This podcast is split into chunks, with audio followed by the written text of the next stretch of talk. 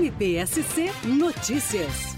Eu quero convidar a população de São Joaquim para participar dessa audiência pública e opinar sobre esse tão importante tema. A implantação de uma floresta de pinos em uma das áreas mais visitadas e fotografadas da região serrana precisa ser amplamente discutida, pois atinge toda a comunidade de uma forma ou de outra. Então não deixe de participar. A audiência pública acontece no dia 4 de outubro, às 10 horas, no Fórum de São Joaquim. Aguardo todos vocês.